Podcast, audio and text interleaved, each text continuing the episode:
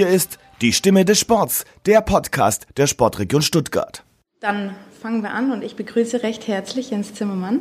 Dankeschön. Von 24 Passion und äh, freiberuflicher Moderator. Boah, freiberuflich eigentlich nicht mehr, weil ich ja quasi Deine zwei eigene. Agenturen habe. Ja. ja, zwei Agenturen. Einmal die GmbH, wo wir das Athletenmanagement ähm, dann mhm. alles unter einem Dach haben und dann ähm, die Einzelfirma, wo wir die ganzen Events betreuen und ich eben als Moderator auch zu buchen bin. Sprich, das ist voneinander komplett abgekoppelt? Genau, ja, es sind zwei unterschiedliche ähm, Unternehmen. Und die, deine Mitarbeiter, du hast Mitarbeiter, dann mhm. aber auch mitbetreuen oder bist du so ein Alleinkämpfer, der dann gerne seine, nein, nein, nein, Dinge alle, alleine macht oder auch seine Moderationen alleine ähm, Nein, nein, Gott sei Dank ähm, haben wir gute Mitarbeiter, die uns da unterstützen. Schön. Und ähm, ich möchte da jetzt nicht so weit vorgreifen, aber erzähl doch ein bisschen was über deinen Werdegang. Ich meine, ähm, wie kommt man vom äh, Bankkaufmann, von einer Lehre zum Bankkaufmann zum Sportdirektor der Stuttgarter Kickers? Äh, wie wird man Moderator? Wie äh, betreut man Events. Jetzt im, im letzten Jahr bei der Turn-WM in Stuttgart habt ihr eure eigene Production gemacht. Ähm, wie war der Weg dahin und wie steinig oder wie nicht steinig war er? Was für Ziele waren von Anfang an da und welche nicht? Und welche haben sich so in, in, in der Zeit entwickelt? Viele, viele Fragen. Ja, welche möchtest du zuerst beantwortet Ach, haben? Gehen wir chronologisch vor. Chronologisch. Ich wollte eigentlich ähm, Sportökonomie studieren in Bayreuth. Mhm. Ähm, das war damals ein recht neuer Studiengang, den ähm, gab es noch nicht so lange. Ähm, als Grundlage wollte aber mein Papa, dass ich erstmal eine Ausbildung mache. Und da ist eine Banklehre, eine, auch wenn man betriebswirtschaftlich später mal arbeitet, immer eine gute Grundlage und das habe ich dann gemacht und äh, wollte dann die Aufnahmeprüfung machen in Bayreuth und hatte mir dann einen Kreuzbandriss beim Fußball zugezogen. Ähm, es war dann schon der zweite Kreuzbandriss. Und, Wie alt warst du da? Äh, da war ich 23. Hm. Musste dann ein Jahr überbrücken, bis ich dann die Aufnahmeprüfung wieder machen konnte oder der nächste Termin für die Aufnahmeprüfung war hatte dann im elterlichen Betrieb ein Jahr gearbeitet. Ähm, mein Vater, der hat einen Betrieb für Schwarzwälder Spezialitäten, Honig, Schnaps, Schinken, Müsli, solche Geschichten. So Himbeer übrigens. Danke. Und ähm, dann gab es im Sommer 97 ein Fußballturnier in Freudenstadt. Das war mein Fußballverein, wo ich damals Fußball gespielt habe, Spielverein Freudenstadt in Verbindung mit den Stuttgarter Kickers. Die waren ein Jahr vorher schon dort zum Trainingslager und da ist die Idee entstanden, Mensch, man könnte doch ein Fußballturnier machen, weil ähm, Mitte, Ende der 90er waren relativ viele Fußballmannschaften im Schwarzwald im Trainingslager. Jeder hat irgendwie einen, einen Testspielgegner gebraucht, also warum nicht ein Turnier draus machen? Und das hat man dann in Freudenstadt und in Bayersbronn durchgeführt, den Schwarzwald Cup. Und da ich damals schon als freier Mitarbeiter für den Schwarzwälder Boden, für den Lokalsport gearbeitet habe, ähm, habe ich dann da auch die Pressearbeit gemacht aus Sicht der Spielvereinigung Freudenstadt für den Veranstalter in Zusammenarbeit mit den Stuttgarter Kickers, habe da mit den Kickers öfters mal Kontakt gehabt und ähm, habe dort auch schon moderiert. Unsere B-Jugend in Freudenstadt hat damals höchste Liga gespielt, Verbandsstaffel da waren immer so zwei, drei, 400 Zuschauer bei den Spielen und dann haben wir irgendwann mal gesagt, Mensch, im Stadion wäre es doch auch schön, wenn man dann die Aufstellung durchsagt und vielleicht die Tore durchgibt und so. Und so habe ich dann, während ähm, ich eigentlich als Co-Trainer bei der Mannschaft mit dabei war, dann immer mal noch kurz die Ansage gemacht, bin hochgesprungen in die da Kabine. Du hast aber nicht mehr selber gespielt, also du warst nee, nee, nicht Spielertrainer. War, nee, nee, nee, das war in der B-Jugend, war ich dann Co-Trainer, ja. zudem, dass ich eben selber auch Fußball okay. gespielt habe in der ersten Mannschaft. Und das waren so die ersten Schritte als Moderator. Und beim Schwarzwald Cup habe ich dann ähm, auch moderiert. Und irgendwann kam dann der Geschäftsführer der Stuttgarter Kickers auf mich zu und gesagt, was machst du eigentlich so? Und ich sage, ja, ich will jetzt ab äh, Herbst dann studieren. Ah, okay. Warum? Oh, ja, so jemand wie dich könnte man auch bei uns gut gebrauchen. Und dann haben wir das Gespräch vertieft am nächsten Tag und ich habe mir das dann zwei Tage überlegt und habe gesagt, verlieren kann ich eigentlich nichts. Und dann bin ich quasi vom Schwarzwald Cup direkt verpflichtet worden von den Stuttgarter Kickers und bin dann nach Stuttgart gewechselt im Sommer 97 ohne Studium. Und das hat so gut funktioniert, dass ich dann zunächst fünf Jahre bei den Kickers war, bis 2002 schon den ein oder anderen auch Ansatz hatte, mal woanders hinzugehen. SSV Ulm ist damals in die erste Liga mhm. aufgestiegen, da gab es mal Gespräche. Hat sich aber alles dann nicht so ergeben, sondern bin dann bis 2002 bei den Kickers geblieben. Dann kam eine Anfrage von Ulsport vom damaligen Geschäftsführer Jürgen Kiefer. Ähm, die Stelle als Leiter Sportsponsoring wurde frei. Ob ich mir das vorstellen könnte, ähm, da hatte ich allerdings schon beim ADAC zugesagt, ADAC Württemberg als Leiter Events, Kommunikation mhm. und Medien. Das war für mich wirklich schwierig, weil die ähm, beim ADAC in der Vorbereitung waren auf das 100-Jahr-Jubiläum ADAC Deutschland. Der ja. wurde damals in Stuttgart gegründet und sie wollten mich als Event- und Moderatorprofi ähm, dann dort ähm, als Pressesprecher auch haben. Hatte den Vertrag im Januar 2002 unterschrieben, habe dann im Juni 2002 begonnen und Mitte Juni gab es das Gespräch mit Ulsport und ähm, ich sagte damals zum Geschäftsführer, ja, eigentlich brauchen wir nicht reden, weil ich habe jetzt gerade einen neuen Job angefangen, aber Sportsponsoring ist eigentlich das, was ich durch mein Studium hätte machen wollen mhm. in Bayreuth und jetzt will ich die Chance mir natürlich trotzdem mal anhören. Und es war dann tatsächlich genau das, was ich eigentlich immer schon mal machen wollte. Und ähm, na, haben das dann das, vertieft. Was, was, was, du da, auf was du dich so gefreut hast? Ja, warte kurz, erzähl ich gleich. Und ähm, ja, und dann habe ich mir das angehört und war mir klar, ich will das gerne machen und musste dann aber beim ADAC, war in der Probezeit und Probezeit ist ja immer für beide Seiten, nicht nur für einen Arbeitgeber, der oftmals die Probezeit dann eben für sich nutzt, aber in dem Fall war es eben ähm, auch für mich als Arbeitnehmer gut und musste dann dem Geschäftsführer klar machen, dass er jetzt fünf Monate zwar auf mich gewartet hat, ich aber jetzt nach vier Wochen dann wieder gehe. Ähm, ja, es war für mich tatsächlich ähm, das schwerste Gespräch in meiner bisherigen beruflichen Karriere, weil das ähm, überhaupt nicht meine Art ist, dass ich jemanden, der da auch Hoffnungen auf die Zusammenarbeit setzt, dann auch so enttäusche. Aber in dem Fall war es auch rückblickend genau der richtige Schritt dann auch für meine weitere berufliche Karriere.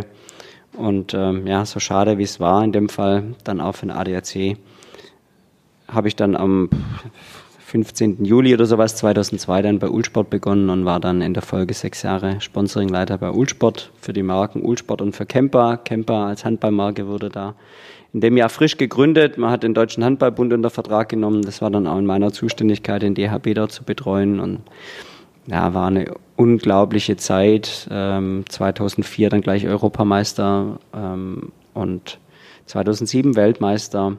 Und parallel war dann immer Moderieren. Also das war dann klassisches Hobby, die Moderation. Und das hat sich dann immer mehr entwickelt und ähm, beruflich angestellt war ich bei Ulsport. Und ähm, ja, so war das dann ja, relativ gut auch miteinander zu verbinden, weil die, die, Netzwerke haben sich eigentlich auch relativ gut ergänzt und ähm, das eine hat von dem anderen profitiert.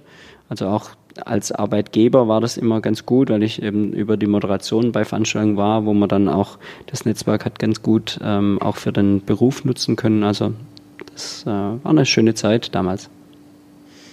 Spannend. Jetzt bist du aber doch äh, ziemlich durchgerauscht und ich wollte dich jetzt nicht unbedingt unterbrechen, aber ich möchte gern noch mal ein bisschen vorher einhaken, sprich äh, bei dem Umbruch zwischen Schwarzwaldcup und äh, Stuttgarter Kickers. Ähm, du hast dann da angefangen mit 23, 24? Ja, genau. Äh, was war denn, du bist ja nicht, sicherlich nicht gleich als Sportdirektor eingestiegen, sondern sich so ein bisschen eingearbeitet, hochgearbeitet? Was, was waren da so die, die Also die Aufgaben waren, Aufgaben? waren in der Medienarbeit ähm, zu unterstützen. Es gab einen Geschäftsführer, der ähm, früher Journalist war, der hat so das ganze Kickers-Magazin gemacht und die Pressemitteilung mhm. geschrieben und ich habe das Ganze für den Jugendbereich gemacht. Da ist die A-Jugend damals in die höchste Staffel aufgestiegen äh, von Stuttgarter Kickers und da haben sie jemanden gebraucht, der ähm, auch die Medienarbeit für die A-Jugend macht. Sie wollen das professionalisieren. her zu äh, Pressearbeit und auch Journalismus und sowas, weil du ja vorhin auch schon gesagt hast, du hast dann für den Schwarzwälder Boten ähm, teilweise mein, was gemacht? Manche Leute sind gut in der Schule in Bio, manche gut in Mathe. Ich war schon immer ganz gut in Deutsch mhm. und ähm, konnte ganz gut schreiben.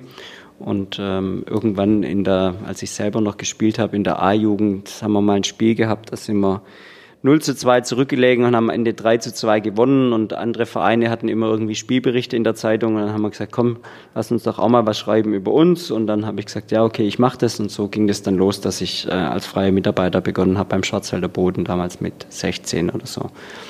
Und der ähm, Sportredaktionsleiter im Lokalsport in Freudenstadt, Arno Schade, ähm, der hat wohl auch ein gewisses Talent in mir entdeckt und ähm, hat mich da auch sehr gefördert und wir hatten echt eine richtig tolle Zeit miteinander. Ähm, 93 waren dann äh, Europameisterschaften der Behinderten im Skilanglauf und Biathlon da in Mitteltal. Da hast du auch ganz viel Pressearbeit für Da habe ich auch die Pressearbeit so. gemacht. Warst genau. Lang Pressesprecher.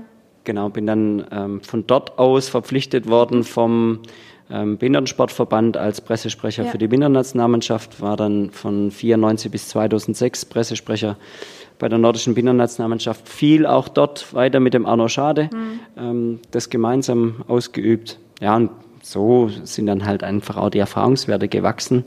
Und auch durch diese Pressesprecherzeit war 94 beim Paralympics in Lillehammer, ähm, 97 waren Europameisterschaften in Russland, 96 waren Weltmeisterschaften in Schweden und ja, und es sind einfach sehr viele Erfahrungen dann auch ähm, zusammengekommen und das hat mich dann eigentlich auch gut vorbereitet auf die Aufgabe bei den Stuttgarter Kickers.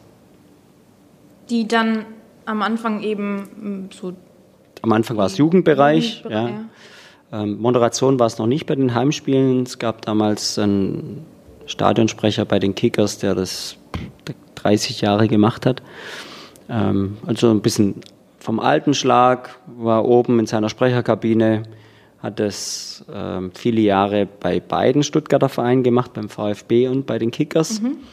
Ähm, da kam es dann schon mal vor, dass er bei den Kickers oben die VfB-Zuschauer begrüßt hat, weil er irgendwie ein bisschen verwechselt hat. Und ja, und auf jeden Fall wollte man dann irgendwann mal das auch wechseln, aber das war ja dann schon ähm, quasi gleich zu Beginn der neuen Saison. Da konnte man ihm dann auch nach so vielen Jahren nicht vor den Kopf stoßen, was auch völlig okay war.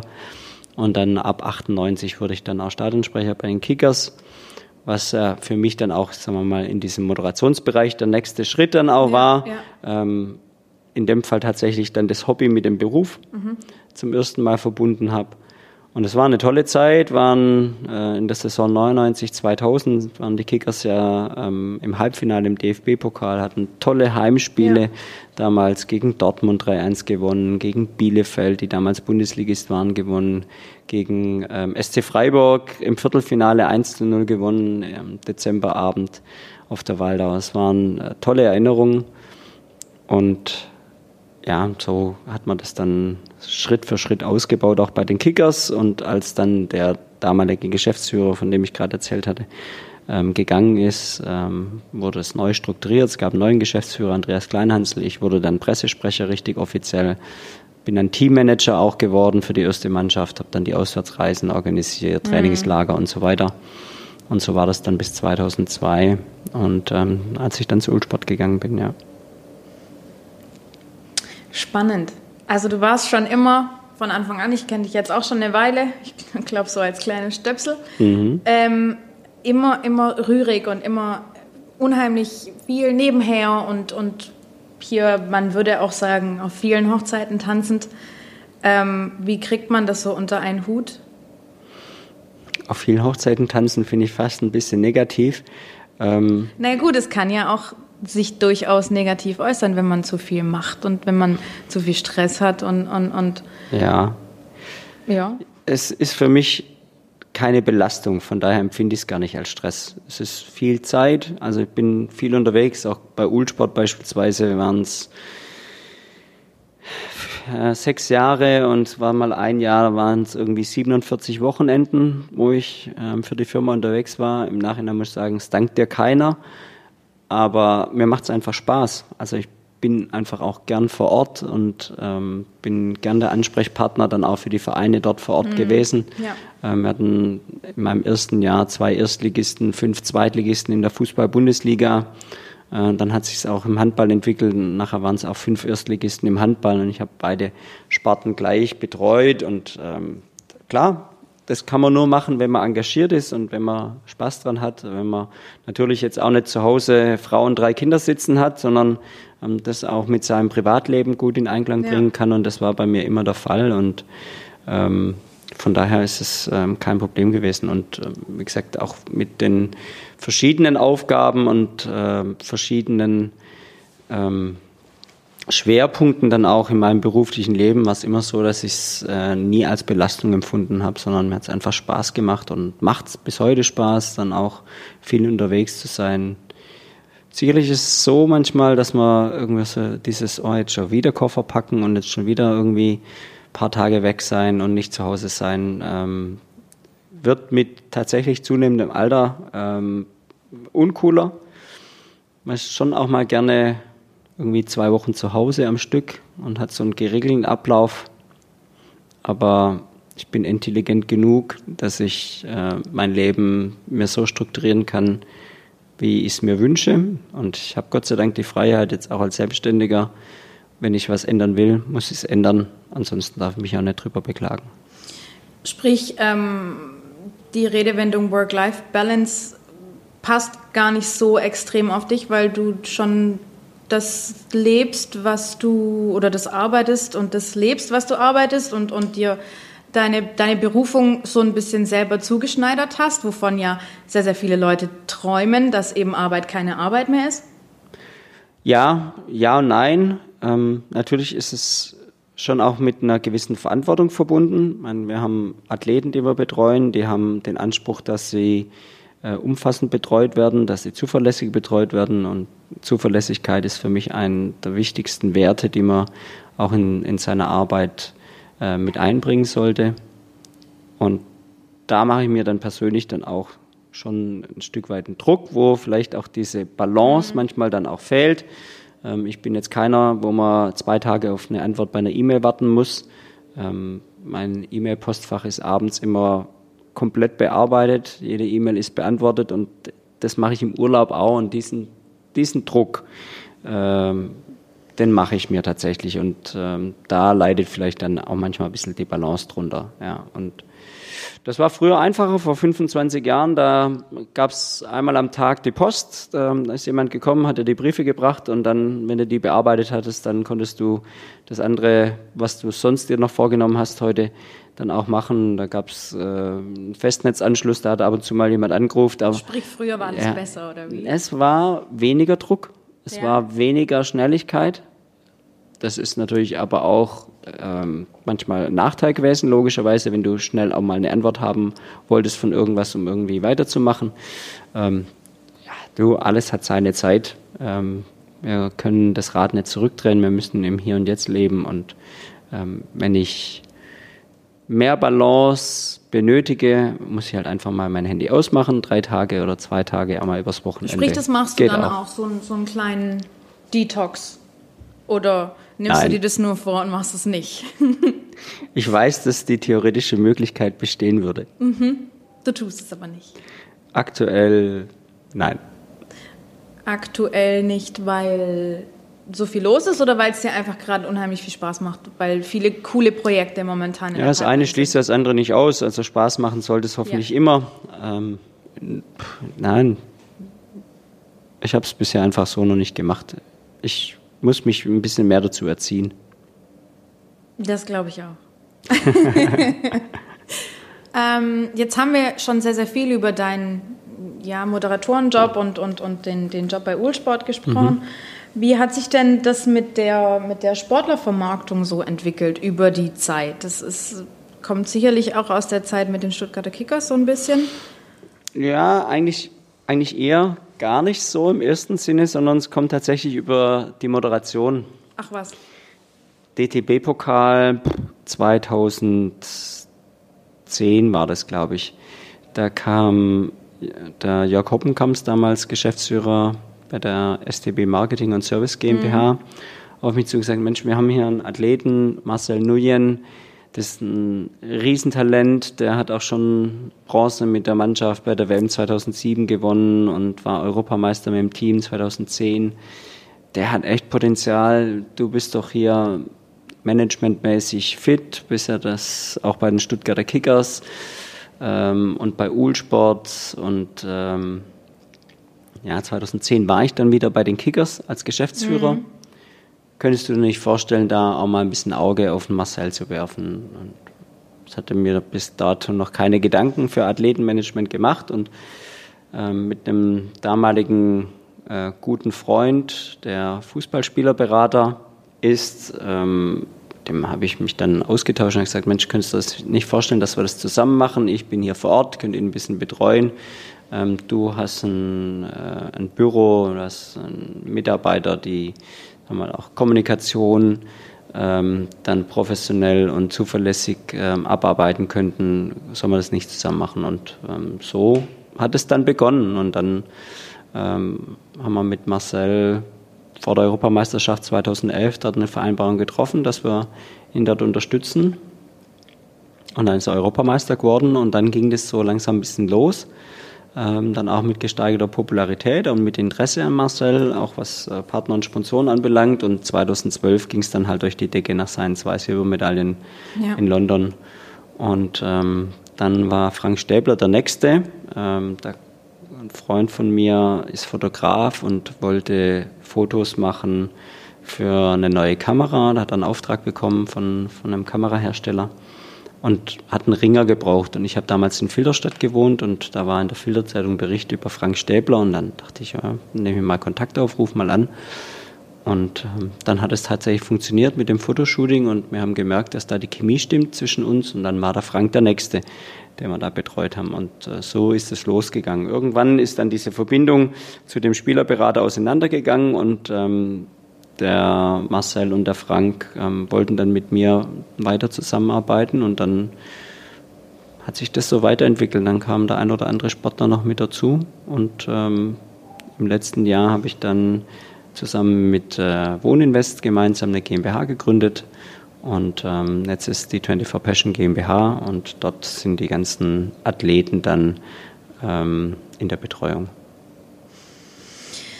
Dieses äh, ganze Arbeits- und Themenfeld Sportlerberater, Spielerberater, Manager und so weiter ähm, wird meiner Auffassung nach immer populärer. Viele, viele Leute wollen das machen. Viele, viele Kids sagen, sie wollen äh, ins Management von irgendwelchen Sportlern, von irgendwelchen, ja, vor allem am liebsten natürlich Fußballern, weil man dann unheimlich viel Geld anscheinend generieren kann als, als Spielerberater. Äh, wie siehst du das? Was, was, was sind tatsächlich die, die Kernaufgaben, die jetzt äh, jemand an den Tag legen muss oder die, die jemand bewältigen muss, ähm, der so gerne unheimlich viel Geld im äh, Spieleberater oder im Sport, in der Sportberatung ähm, machen will? Also für mich war Geld noch nie eine Motivation, ähm, irgendwas zu machen oder nicht zu machen. Entweder es macht mir Spaß und dann mache ich es gern oder es macht mir keinen Spaß und dann mache ich es nicht. Ja, aber so ist die, die Generation Z oder wie sie mittlerweile heißt, nicht mehr. Die wollen schon richtig Cash machen, die wollen aber auch Spaß haben an ihrem Job. Ja, also, aber ich glaube nicht, dass sie da auf Dauer erfolgreich sein werden, wenn sie ne. das, äh, das, das, Geld als ja. das Geld als Motivation sehen. Ja. Also unabhängig davon, was unsere Arbeit ausmacht, ähm, ist, dass wir unseren Athleten den Rücken frei halten für ihren Sport. Sie sollen sich auf den Sport konzentrieren, ja. auf ihr Training konzentrieren, auf die Aufgaben, die sie dort bewältigen äh, müssen und alles andere, was drumherum ist, da stehen wir ihnen als ähm, Ratgeber und als ähm, Agentur dann auch zur Verfügung. Ähm, das fängt an bei der Koordination von PR-Terminen, ähm, Interviews, ähm, aber auch beispielsweise TV-Auftritte bis hin zur Akquise von Sponsoren, Umsetzung von Sponsorenleistungen. Jetzt zum Beispiel, um da mal einzuhaken, ähm, einer deiner Sportler, Frank Stäbler, war damals bei Big Brother und das hat unheimlich große Wellen geschlagen in, mhm. der, in der Szene, würde mhm. ich jetzt mal sagen. Wie läuft sowas ab? Kommt dann Sat1 zu dir und sagt, hallo, hallo, ähm, wir möchten gern Frankie äh, bei Big Brother haben oder lief das andersrum und Frankie hat gesagt, hey, eigentlich wäre das ein cooles Format, da möchte ich mal hin? Ja, es gibt verschiedene Wege. In dem speziellen Fall war jetzt die Anfrage gar nicht an Frankie, sondern die Anfrage ging an Marcel, an Marcel Nuyen. Ähm, jetzt muss man natürlich immer ein bisschen abwägen, wer ist da auch ein Typ dafür, Richtig, für ja. so ein Ja, Format. Ähm, wir haben dann ähm, intensiv mit dem Marcel darüber gesprochen. Er hat sich auch mit der Redaktion ähm, ausgetauscht. Wir hatten dann allerdings auch gleich den Frankie schon mit vorgeschlagen und die beiden verstehen sie ja auch richtig gut und das wäre eigentlich auch eine Idee gewesen, die beiden dann dort reinzuschicken.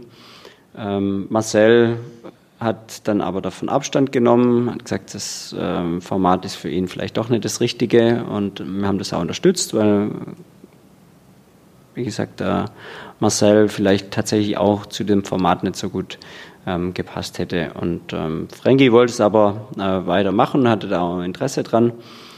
Und ähm, im Nachhinein sagt er auch immer, dass es für ihn sehr wertvoll war, ähm, auch diese Erfahrung äh, mitgemacht zu haben, auch wenn es sicherlich ähm, von vielen Leuten diskutiert wurde. Und da gibt es halt auch irgendwie kein Grau, da gibt es nur Ja. Schwarz und Weiß. Der Ja. eine findet es cool, der andere findet es äh, total blöd. Ähm, ich glaube, dass es im Frankie äh, sagen wir, auch für seine Persönlichkeitsentwicklung ähm, tatsächlich auch nicht geschadet hat, ähm, auch damit umzugehen, ähm, auch an Popularität weiter zu gewinnen. Ähm, von daher war es äh, auch im Nachgang die richtige Entscheidung. Vielleicht hätte er im Vorgang auch mal eine Folge anschauen sollen, weil das Format gab es ja schon eine Weile. Er Ja. ist tatsächlich reingegangen, völlig unvorbereitet. Ähm, wir konnten auch gar nicht so viel Vorbereitung tatsächlich leisten, weil direkt davor ja Olympische Spiele waren. Also der, der Fokus lag im Sommer 2016 ganz klar auf den Olympischen Spielen, hat sich ja dann blöderweise dort verletzt etc. Ja. So dass das äh, echt für ihn auch eine schwierige Zeit war.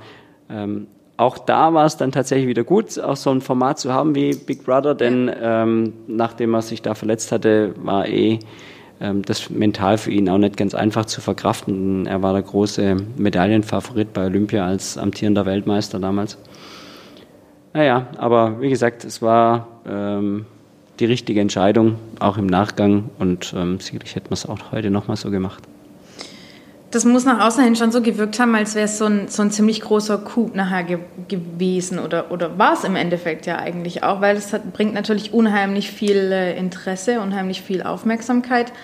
Ähm, aber diese, diese Kunst in Anführungsstrichen zu wissen, okay, der, klar kennst du deine Athleten, natürlich weißt du, wie die nach außen hin wirken, Ja. aber eben über die Zeit dieses, dieses ähm, Menschen kennen, Menschen lesen, Menschenkenntnis bekommen, die ja sicherlich ähm, zur Zeit von, vom Schwarzwaldcup nicht so ausgeprägt war, wie sie jetzt zum Beispiel ist. Klar. Ähm, wie hat sich das entwickelt? Wie, wie, wie merkt man, dass man auf einmal ja von sich behaupten kann, dass man eine gute Menschenkenntnis hat? Ich meine, es gab ja sicherlich auch sehr, sehr viele Rückschläge, teilweise für dich privat oder eben auch beruflich, jetzt gerade mit diesem Spielerberater zum Beispiel.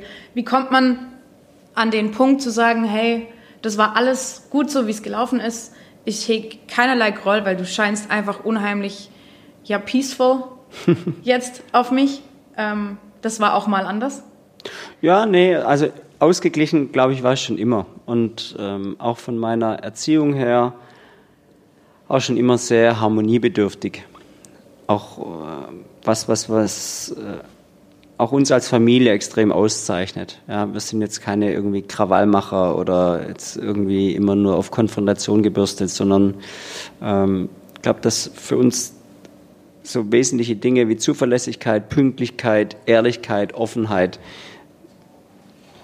echt so, so ganz, ganz wichtige Werte sind. Und ähm, das habe ich auch in meinem Berufsleben auch immer gehabt. Und ähm, vielleicht auch so ein bisschen Gerechtigkeitssinn natürlich, ähm, der da mit dazu spielt. Und dann fühlst du dich manchmal ein bisschen ähm, ungerecht behandelt.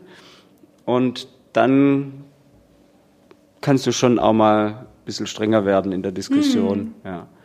Aber jetzt nicht irgendwie aus, aus, aus eigenem Vorteilsantrieb, sondern wirklich, hey, so, weil du einfach möchtest, dass es äh, ehrlich beurteilt wird. Ja, Ja, und ja. so wie es tatsächlich ist.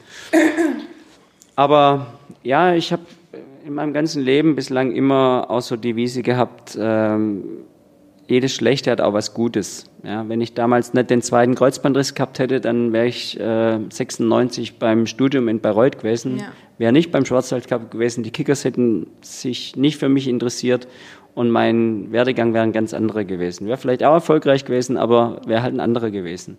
Und ähm, ja, so gibt es viele Situationen im Leben, wo du einfach sagen kannst, im ersten Blick ist es äh, schade, dass es jetzt so nicht funktioniert hat. Und im zweiten Blick war es dann genau das Richtige, ja, dass es äh, dann doch nicht so war. Und das muss man einfach auch für sich ein Stück weit erkennen. Und das ist auch was, was wir auch unseren Sportlern immer wieder vermitteln. Ähm, alles, was im ersten Augenblick keinen Sinn macht, ja, und das ist vielleicht auch irgendwie was, was fürs Leben auch ganz ja, wertvoll ja, sein absolut. kann, ähm, macht vielleicht dann auch mit ein bisschen Abstand doch Sinn. Und ähm, ja, man kann sich nicht alles schönreden im Leben, das ist auch klar. aber man muss einfach so annehmen, wie es dann auch passiert und ähm, dann auch das Beste daraus machen einfach. Und deine Menschenkenntnis hat dir aber schon in der, in der Auswahl der Sportler, die du jetzt betreust, geholfen. Ich gehe mal davon aus, dass es. Mein Menschenkenntnis kann man nicht lernen. Menschenkenntnis, das passiert ja gut, und da muss man. Sich schon, also ich finde jetzt auch bei mir hat sie sich entwickelt über die letzten ja, ja, Jahrzehnte und sie wird schon besser. Und es sind, kamen ja vielleicht auch viele Sportler auf dich zu, die gesagt haben, hey, ich hätte dich gerne als mein Manager, wo ja. du dann vielleicht auch mal sagen musstest, nee, ich sehe da keine Perspektive oder ich, wir, wir passen nicht so zusammen oder ich, ich sehe nicht, dass es funktioniert. Also es sind natürlich mehrere Aspekte, die damit zusammenhängen, ähm, ob wir eine Zusammenarbeit beginnen mit einem Sportler oder nicht. Also logischerweise muss immer die Chemie passen. Ich könnte jetzt nie mit jemandem zusammenarbeiten, ähm, den ich so als Typ einfach nicht mhm. leiden mag. Ja. ja. also dann es kommt ja Management, in dem Fall Berater, kommt ja auch von Beratung. Das ja. heißt Rat geben und Rat mhm. annehmen. Und ja. wenn das nicht gegeben ist, dann ähm, kann ich vielleicht Vermarkter sein für jemanden, dass ich jemanden ein, ein Sponsoring äh, beschaffe. Aber auch da muss ich ja dem äh, potenziellen Sponsor gegenüber Werte vermitteln, ähm, die ich in dem Sportler sehe. Und wenn mhm. der eben diese Werte nicht so hat, die ich dann auch gutheißen kann, dann kann ich ihn auch nicht so positiv verkaufen, wie es eigentlich sollte. Also von daher, das ist immer ein Zusammenspiel und äh, das muss einfach passen. Und wenn das nicht passt, dann ähm, ist es auch nicht der richtige Sportler oder die richtige Sportlerin für uns. Also Chemie, ähm, Sympathiewerte ist das eine und dann natürlich auch ein Potenzial. Ähm, ich kann jetzt keinen ähm, Sportler, ähm, der in der Sportart, ohne jetzt eine zu nennen, die jetzt A, weder medial interessant ist, B, ähm, auch sportlich interessant ist, ähm, ja, da ist es einfach unglaublich schwierig, dann da auch Klinken zu putzen und da auch Partner ja. zu gewinnen oder auch PR. Äh, Interesse dafür zu wecken. Also es muss schon so ein, ein Grundinteresse an der Sportart einfach da sein und dann ähm, muss halt auch der Typ vermarktbar sein und muss interessant sein und ähm, ja, es ist äh, so diese Grundvoraussetzung. Sprich, ähm, jetzt nicht unbedingt Fußball, aber du hast dir speziell schon Sportarten rausgesucht oder pickst dir Sportarten raus, die, die Potenzial haben, die, die aber nicht jeder kennt. Also wo es jetzt nicht so super einfach ist, jemanden zu vermarkten. Also bisher war es tatsächlich so, dass ähm, eigentlich fast alle Sportler, muss man jetzt überlegen, kamen auf uns zu ja? oder auf mich zu. Ähm, wir haben jetzt keinen unserer Sportler wirklich proaktiv akquiriert. Also es ist nicht so, du, dass du jemanden siehst oder du liest irgendwie einen Artikel oder weiß ich nicht was und denkst, wow, cool, den will ich haben. Das kommt vielleicht in Zukunft, weil es wird jetzt 2020 wird es einen Schnitt geben, 2022 wird es einen Schnitt geben, wo einige Sportler ja, dann ihre ja. Karriere beenden. Weil uns ist auch immer wichtig, dass auch alles äh, zu bewerkstelligen ist mit dem Personal, die wir, ähm, was wir hier zur Verfügung haben. Und ich kann jetzt nicht 30 oder 35 Sportler unter Vertrag nehmen und dann einfach auch nicht mehr hinterherkommen ja. und ähm, sag mal, diese Werte wie Zuverlässigkeit etc. Ähm, dann auch äh, nicht mehr abbilden. Also von daher ähm, kann sein, es wird in Zukunft mal so sein, dass ich sage, Mensch, das ist jetzt jemand, den, den wollen wir vermarkten und mit dem gehen wir ins Gespräch. Aber bisher ähm, kamen die Anfragen eigentlich immer zu uns. Ähm, beim Johannes war es so, so beides so ein, ein, ein Stück weit, ja, hat jemand Ritzek, gesucht, Johannes ja. Ritzek, ja, hat jemand gesucht und, und ich bin dann auf ihn zugegangen. Aber ähm, so alle anderen kamen dann eigentlich so auf uns zu. Ja. Wir haben jetzt ein bisschen einen Sprung gemacht von äh, deinem, deinem Werdegang. Ich würde jetzt gern bei heute einsetzen. 2020. Ja. Vielleicht ein bisschen rückblickend auf die Turn-WM, die ich vorhin schon angesprochen habe. Wie war das? Wie, wie kam das, dass man da dann tatsächlich so eine, so eine eigene Produktion macht? Und, und was für ein Aufwand und was heißt es eigentlich, eine eigene Produktion zu machen? Ich habe ja vorher gesagt, 2010 ähm, hat schon die Zusammenarbeit mit dem Schwäbischen Turnerbund begonnen, ähm, bei dem äh, DTB-Pokal. Und das war die ganzen Jahre eigentlich immer ähm, wirklich ein sehr vertrauensvolles Zusammenarbeiten. Und ähm, ich durfte dann auch 2015 mit nach äh, Melbourne fliegen, als die Bewerbung war für die Turn-WM für 2019 und habe dann dort die Moderation vor dem ähm, FIG Council gehalten. Und ähm, ja, dann haben wir den Zuschlag bekommen, bekommen und ähm, ja, dann ging auch schon so die Vorbereitung los, wie setzen wir alles um. Und dann sind eben die Gespräche auch vertieft worden mit dem STB und ähm, aufgrund der Erfahrungswerte von, ja, ob jetzt Olympischen Spielen und sonstigen Weltmeisterschaften und Großereignissen, dann haben wir gesagt, wir würden ein bisschen mehr machen gerne, als jetzt rein die Moderation und ähm, den DJ mit einzubringen, sondern Sprich, ihr habt am Anfang Moderation und DJ gemacht. genau, ja. Und um was hat sich das dann jetzt ergänzt? So, und das hat sich jetzt halt auch um eine Konzeption ergänzt, ähm, welche Programminhalte ähm, bieten wir denn an im Vorfeld eines, äh, eines Wettkampfes. Ja? Also was macht man als Publikumsaktivierung, äh, ähm, was gibt's äh, für Interview, Quiz und sonstige Inhalte. Ähm, sich dazu Gedanken zu machen, dann wie sieht ähm, ein Bild aus in Verbindung dann auch immer mit dem Schwäbischen Turnerbund. Da hat der STB mit Alex Fleige und anderen Dienstleistern auch ähm, ja, wirklich Großartiges geleistet, was Lichtsituation anbelangt, was die große LED-Wand anbelangt, Ja. was die Bühne anbelangt. Also es war ein Zusammenspiel dann aus mehreren Gewerken. Ähm, gesagt, wir haben äh, hauptsächlich für die Inhalte im Programm gesorgt und dann auch das Team zusammengestellt, wer dann dort ähm, alles mitarbeitet. Und das ähm, war bei der Handball-WM dann auch so im Jahr 2019. Es wird bei der nordischen Ski-WM so sein, 2021. Und das wird immer mehr auch äh, sukzessive der, äh, der Weg sein, dass wir dort eben auch unsere Erfahrungswerte mit einbringen in der ähm, generellen Konzeption der Arena-Produktion, so nennt sich das, oder Sport Presentation. Und ähm, ja, das wird auch immer mehr Gewicht haben bei vielen Veranstaltungen. Veranstalter müssen auch kapieren, dass man ähm, da auch ein bisschen Geld dafür verlangen muss, weil das Ja. ist letztlich oftmals auch das, was hängen bleibt bei den Zuschauern. Ja. Wie die Wenn Stimmung eine, war in wenn der eine gute, Halle.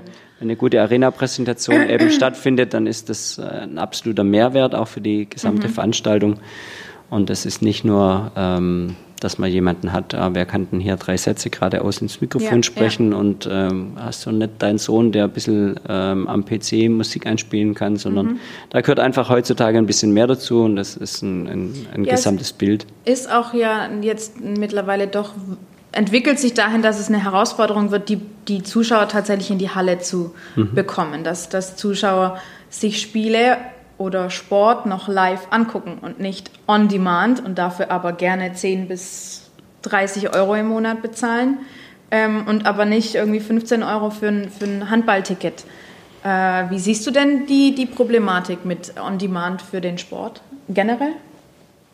Ich glaube, beispielsweise was wie Sport Deutschland TV ist eine große Chance für den Sport, ähm, auch in den, in den Medien vertreten zu sein, denn ähm, die Entwicklung in den letzten Jahren war schon sehr pro Fußball, dass Ja. immer mehr Fußball gezeigt wird, ähm, sowohl in den öffentlich-rechtlichen als auch in den privaten und dass der olympische Sport ähm, immer weniger an Bedeutung ähm, dann letztlich noch hat auch in den Printmedien beispielsweise, also wenn man so eine Zeitschrift anschaut wie die Sportbild, die eigentlich ihren Namen völlig zu Unrecht trägt, die müsste eigentlich Fußballbild Ja, heißen, weil äh, von, weiß nicht, 96 Seiten oder was die haben, sind halt ähm, 86 Seiten Fußball Ja. und dann vielleicht noch 10 Seiten über bunten Sport und das ist halt schade, aber ähm, das ist betriebswirtschaftlich erklärbar, wenn du ähm, dort mit den Redakteuren sprichst. Die sagen halt, ähm, wenn wir beispielsweise äh, Niklas Kaul auf dem Titel haben, dann äh, haben wir 100.000 äh, oder 50.000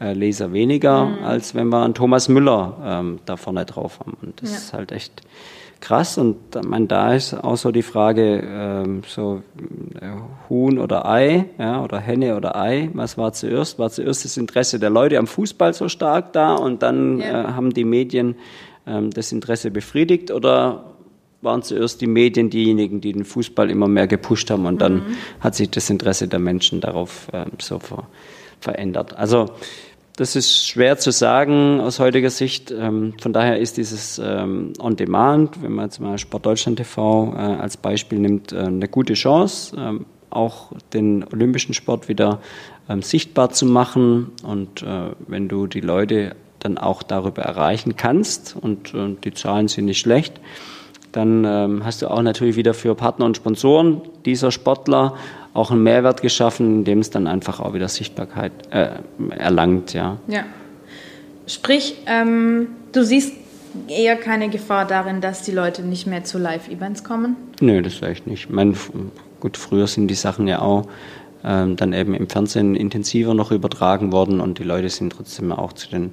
Ich glaube, ein, ein Live-Erlebnis, und das erlebt man ja auch bei Konzerten, ein Live-Erlebnis ist durch nichts zu toppen. Ja, wenn ich jetzt ein Handballspiel in der Porsche Arena mir anschaue oder, oder in der Scharena vom TVB Stuttgart und äh, schaue mir das bei Sky an, habe ich äh, zu Hause nie so diese, Nein, ja, diese, ja. Äh, Emotion dann auch wie jetzt in der Arena selber, wo ich das ja. dann auch spüre. Und das ist beim Skispringen so, das ist beim Turnen so, das ist äh, bei allen anderen Sportarten auch so. Ähm, Shorttrack ist für mich immer ein gutes Beispiel. Shorttrack ist als äh, Live-Event in der Arena unfassbar elektrisierend und das äh, kannst du nur mit Riesenaufwand ähm, mit Kameras auch nur annähernd so auffassen, wie du es in der Halle erlebst. Ähm, da musst du irgendwie 10 äh, oder 15 Kameras installieren, damit du diese Dynamik dieses Sports dann auch überhaupt erleben kannst. Und ähm, das wäre zum Beispiel immer was, was ich äh, immer, immer vorne ansetzen würde als Live-Event und äh, wo im Fernsehen ähm, das gar nicht so rüberkommen kann wie live. Ja, stimmt, das ist aber schon echt so. Ich war jetzt auch äh, in Dresden beim Weltcup Shorttrack mhm. äh, und das, die Stimmung ist einfach unglaublich. Aber genauso ist die Stimmung natürlich jetzt beim TVB Stuttgart zum Beispiel, wenn du da ähm, die Spiele präsentierst, unheimlich cool und, und, und macht mhm. Gänsehaut natürlich. Ähm, was sind denn so deine Pläne für jetzt 2020? Was passiert? Du hast schon gesagt, ihr habt wahrscheinlich einige Rücktritte jetzt, was, was Sportler angeht, 2020, 2022. Ähm, was ist aber auch mit der, mit der Zusammenarbeit mit dem TVB Stuttgart, wird die noch ausgeweitet? Hört man dich jetzt häufiger oder willst du das ein bisschen zurückfahren? Was, was sind so deine konkreten Pläne für die nächsten zwei Jahre? Ähm, in diesem Jahr steht jetzt zunächst mal international die Europameisterschaft Rhythmische Sportgymnastik in Kiew auf dem Programm. Mhm. Da werde ich jetzt im Mai sein. Die großen Events mit der Handball-Bundesliga, das Final Four wir haben ähm, das All-Star-Game, haben die Olympia-Qualifikation Handball in Berlin, die wir auch wieder äh, umsetzen werden als Da wirst du auch sein in Berlin. Genau. Cool, da ähm, bin ich auch. TVB Stuttgart, ähm, das läuft, denke ich, ganz normal weiter. Ähm, SG BBM Bietigheim bin ich auch bei den Spielen in der MAP Arena ja. als Moderator für ja. die Frauen. Ähm, das macht auch wirklich sehr viel Spaß. Also Handball ist da und bleibt da auch ein, ein wichtiger ähm, Bestandteil unserer Arbeit. Bei den Athleten ist im Moment klar, dass ähm, der Frank am 5. August hoffentlich ja. im Finale ja. der Olympischen Spiele seine Karriere beenden wird. Seine internationale, ähm, die Zusammenarbeit wird sicherlich auch noch weiter darüber hinausgehen. Mhm. Ähm, müssen wir mal schauen, wie das für ihn dann jetzt auch mit seiner Speaker-Tätigkeit weitergeht und was wir da was noch für ihn tun auch können. ganz neu ist, ne? In, in, in Leinfelden in der Ludwig-Uhland-Schule hat er seinen ersten Auftritt gehabt. Genau, ja. ja ja, nicht seinen ersten Auftritt als Speaker, aber mit dieser äh, Aktion Be Ready mit dem Kultusministerium ja. hat er vorher schon auch Speaker-Aufgaben übernommen. Ähm, genau, und dann äh, 2021 ähm, ist sicherlich ein, ein, ein wirklich äh, großes Highlight für uns, die nordische Ski-WM in Oberstdorf. Ja. Bin seit 2004 auch als Moderator in Oberstdorf. Ähm, das ist wirklich auch ein, ein, eine Herzensangelegenheit, ähm, diese nordische Ski-WM mhm. erfolgreich zu gestalten. Da werden wir auch die Eröffnungsfeier beispielsweise planen. Mhm. Ähm, das wird äh, für uns auch eine, eine tolle Aufgabe. Und ähm, ja, das sind so die, die nächsten Aufgaben und dann tatsächlich auch mal schon die Augen aufhalten, wer könnte vielleicht die nächsten Jahre für uns noch gut passen. Wir haben jetzt hier mit Wohninvest wirklich einen, einen tollen Partner, einen tollen Gesellschafter auch in der GmbH, ähm, wo es auch viele interessante Aufgaben gibt, beispielsweise mit der Kooperation mit Werder Bremen von Wohninvest, ja. ähm, wo wir uns auch ähm, gerne beratend ähm, immer mit einbringen bei ähm, verschiedenen Projekten. Und ähm, von daher wird uns nicht langweilig. Und das Schöne auch an unserem Job ist, dass äh, du morgens nicht sagen kannst, wie dein Tag läuft, sondern ja, es kommt immer absolut. irgendwie was anderes rein, es kommt eine, eine Anfrage ja, rein know, und so. Ja, ja, das ist eigentlich das Schöne. Das ist nicht so ein typischer, wie man so schön sagt, 9-to-5-Job, mhm. sondern ja, es ist immer, wie sagt man neudeutsch, ein Flow. Ein Flow, ja, man hat nie frei eigentlich. Was aber auch nicht schlimm ist. Ja, ist okay. Also, ja, kenne ich.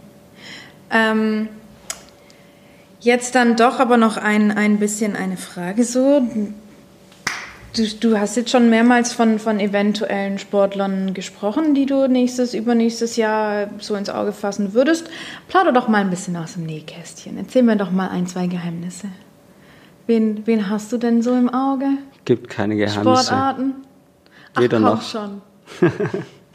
Nee, weder noch. Wie gesagt, wir haben im Moment ähm, das so aufgestellt, dass wir die Sportler, die wir jetzt haben, ähm, intensiv betreuen und jetzt dann schon über Nachfolger nachzudenken oder, oder neue, das ist ähm, zumindest in einem Podcast nicht der richtige Weg.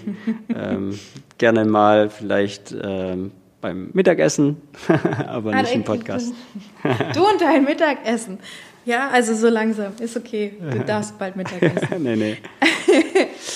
Nee, wir müssen, müssen schauen. Ähm, die Sportarten, die wir im Moment jetzt auch intensiv betreuen, ähm, würde natürlich Sinn machen, die auch, sagen wir mal, ein Stück weit weiterzuführen, weil wir da auch oftmals zu Verbänden natürlich einen guten Kontakt haben. Das, das hilft ähm, dann auch in der Umsetzung oftmals. Aber sind offen auch für andere interessante Sportarten. Ja, und ähm, müssen schauen, was kommt. Hält er sich bedeckt, der Herr Zimmermann? Hält er sich Unfassbar. bedeckt.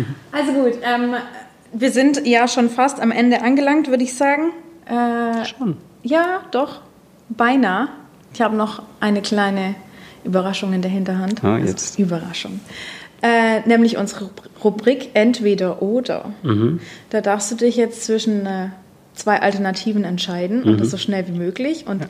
Entweder äh, wird uns dann da ein neues Gesprächsthema zu einfallen und kommen natürlich dann noch weiter und dann wird es mit dem Mittagessen doch noch ein bisschen später.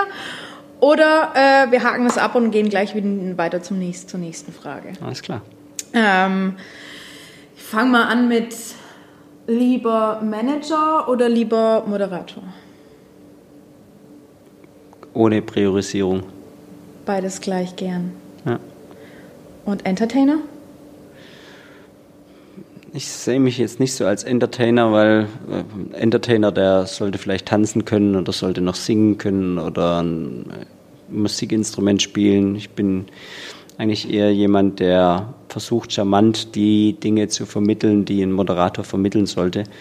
Und ähm, wenn die Leute dann auf Englisch entertained werden dadurch, dann ist es schön und dann yeah. soll es auch so sein. Aber für mich ist ein Entertainer jemand, ähm, so wie man es früher von Peter Alexander kannte oder sowas, das ist ein Entertainer. Das ja, aber Thomas nicht. Gottschalk zum Beispiel ist ja jetzt eigentlich auch eher ein Entertainer, ist aber nur Moderator in Anführungsstrichen. Ja, da würde ich tatsächlich schon auch eine, eine Linie ziehen. Ich würde ihn jetzt nicht als Entertainers, äh, klassischen Entertainer sehen, sondern als äh, besonderen Moderator, der natürlich auch seinen Witz hat und seinen mhm. Charme hat. Aber es ist für mich ist es kein Entertainer. Das ist äh, eine Definition der Begrifflichkeit. Ja, gut, das stimmt. Ja. Gut, dann äh, gehen wir mal weiter zu äh, Fußball oder Handball. Handball. Ja. Ehrlicher. Ehrlicher? Mhm. Macht mir Spaß. Ich finde es ich finde es schöner zum Angucken. Also es, mir macht es mehr Spaß, Handball zu schauen als Fußball. Vielleicht auch, weil es kurzweiliger ist. Wenn Handball einfach wäre, wird es Fußball heißen. ähm, VfB oder Stuttgarter Kickers? Da ich im Schwarzwald aufgewachsen bin, kannte man diesen Unterschied gar nicht so. Ja gut, aber du bist jetzt schon eine Weile hier. Also du kannst dich der Frage nicht entziehen. Ich wollte auch noch weiterreden. ich entziehe mich der Frage auch nicht. Ich bin bei beiden Vereinen Mitglied. Ach nee. Habe für beide Vereine gearbeitet. Ja. Im VfB auch als Moderator mhm. im Arena TV. Ich war damals, als der VfB Meister wurde, 92 ähm, mit meinem Kumpels ähm, am Flughafen in Stuttgart. Mhm. Habe die Mannschaft quasi empfangen. Damals hat man das noch gar nicht so gekannt, wie man es heute kennt. Das war echt krass. Wir sind damals durch Stuttgart gelaufen, 92, und es hat irgendwie gar keinen interessiert, dass der VfB Meister war. Mhm. Am nächsten Tag war dann erstmal der Empfang auf dem Rathaus, aber an dem Abend war das irgendwie gar nicht das Thema. Als der VfB 2007 deutscher Meister war, war ich Moderator beim Arena TV, war dann auch mit im neuen Schloss und äh, da auf dem Schlossplatz mit dabei und abends bei der Meisterfeier im Amici. Also auch relativ nah dran. Es war echt auch eine coole Zeit. Klar, mit Stuttgarter Kickers verbindet mich extrem viel, war insgesamt ähm, achteinhalb Jahre sehr, sehr intensives Arbeiten. Und genauso wie das auch in der heutigen Welt ist zwischen Nationen oder zwischen Regionen, halte ich nichts von Hass oder von Abgrenzung. Ähm, man kann Fan von dem einen sein oder Fan von dem anderen oder kann auch Sympathien für beides haben. Aber so dieses dumme entweder oder oder wenn du VfB-Fan bist, dann rede ich mit dir nichts mehr, weil ich bin Kickers-Fan oder andersrum oder ich hasse dich oder sowas. Davon du meinst ich, so wie Württemberger und Baden? Halte ich Baden überhaupt gar nicht. Ja, das ist ja heutzutage ja. auch nur noch ein bisschen mit Augenzwinkern, ja, ja aber. Ja. Ähm, oder VfB Stuttgart und Karlsruhe. Ja, also auch da diese Hass und diese Gewalt, das ist sowas von dumm und ähm, ich kann es einfach nicht nachvollziehen. Noch eine Abschlussfrage. Mhm. Lieber, wie formuliere ich das jetzt liebevoll? Ähm, lieber Stadt oder lieber Land? Tatsächlich lieber Stadt. Also ich habe lang auf dem Land gelebt, bin dort groß ja. geworden. Das ist für Kinder auch schön, absolut. Ja. ja. Ähm, haben wirklich eine behütete Kindheit gehabt. Das Haus meiner Eltern ist am Ende in der Sackgasse. Ähm, ohne Autoverkehr. Also besser kannst du nicht aufwachsen. Mhm. Das ist echt ein Traum. Ähm, da absolut Land.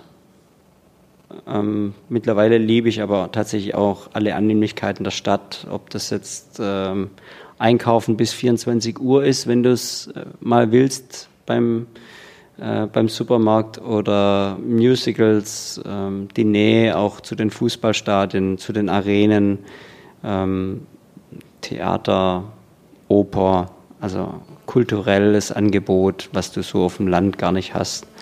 Also da würde ich schon sagen, äh, Stadt, aber gerne auch eine Stadt, wo sagen wir, der Naherholungswert auch was äh, nicht kulturell und sportliches Angebot anbelangt, sondern auch Natur anbelangt, äh, mhm. äh, einfach gegeben ist. Und das ist in Stuttgart so, du bist relativ schnell im Grün. Also ich wohne im Stuttgarter Westen, bin schnell am Birkenkopf oben, ähm, kann dort wirklich auch entspannen und das ist gut.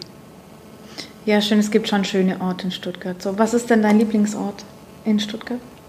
In der Tat ist logischerweise äh, aufgrund der Nähe der Birkenkopf mhm. ähm, einfach ein, ein ein schönes Ausflugsziel, wo man mal schnell hinlaufen kann. Zwar ein bisschen beschwerlich, den Berg hoch, ja, aber, gut, aber. Ja, man wächst dann mit den Aufgaben.